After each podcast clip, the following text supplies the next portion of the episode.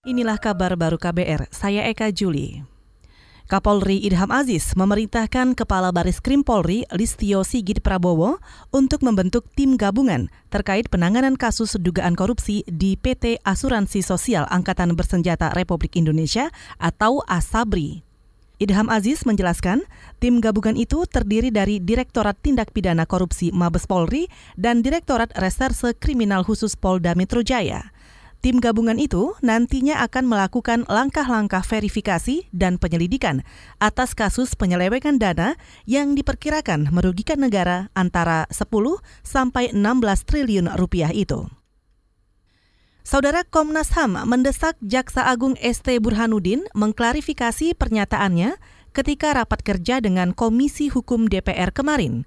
Jaksa Agung menyatakan kasus Semanggi I dan Semanggi II bukan merupakan pelanggaran HAM berat masa lalu.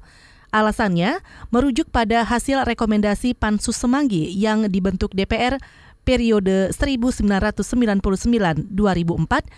Komisioner Komnas HAM Beka Ulung Hapsara mengatakan pihaknya masih tetap pada kesimpulan bahwa kasus Semanggi I dan II merupakan pelanggaran HAM berat yang harus ditindaklanjuti Kejaksaan Agung. Nggak bisa jadi dalih. Ini kan keputusan politik.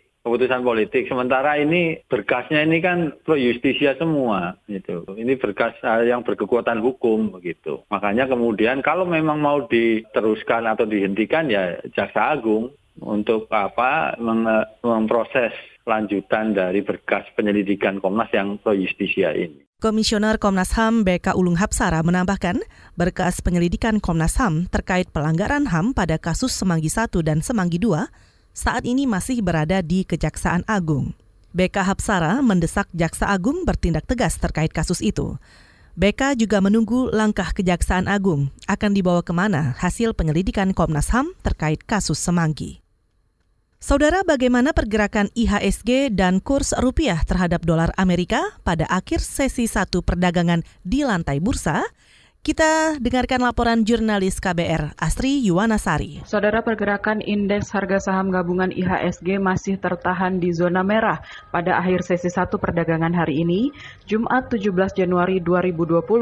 Meskipun mayoritas bursa saham di Asia mampu menguat, IHSG terkoreksi 0,17% atau 10,38 poin ke level 6.275,66 pada akhir sesi 1 dari level penutupan sebelumnya. Sementara itu, saudara, siang ini nilai tukar rupiah melemah 15 poin atau 0,11% ke level 13.658 rupiah per dolar Amerika Serikat. Saat indeks dolar Amerika Serikat naik 0,02% atau 0,023 poin ke posisi 97,343.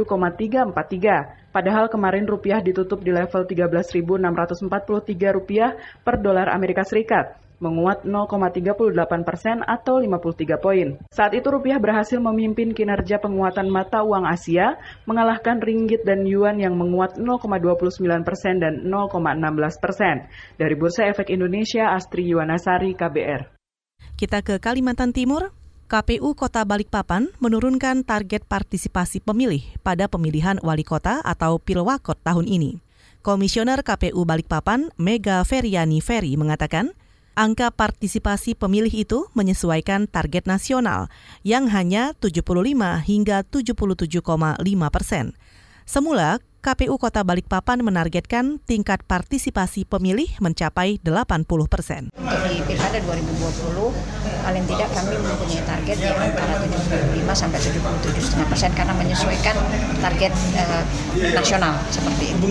Walaupun di Pilkada 2015 yang lalu kan kita hanya mencapai di 60%. Komisioner KPU Balikpapan Mega Feryani menambahkan, saat ini KPU Balikpapan sedang menyiapkan proses seleksi panitia pemilihan kecamatan atau PPK dan panitia pemungutan suara yang berjumlah 30 orang. Demikian kabar baru, saya Eka Juli.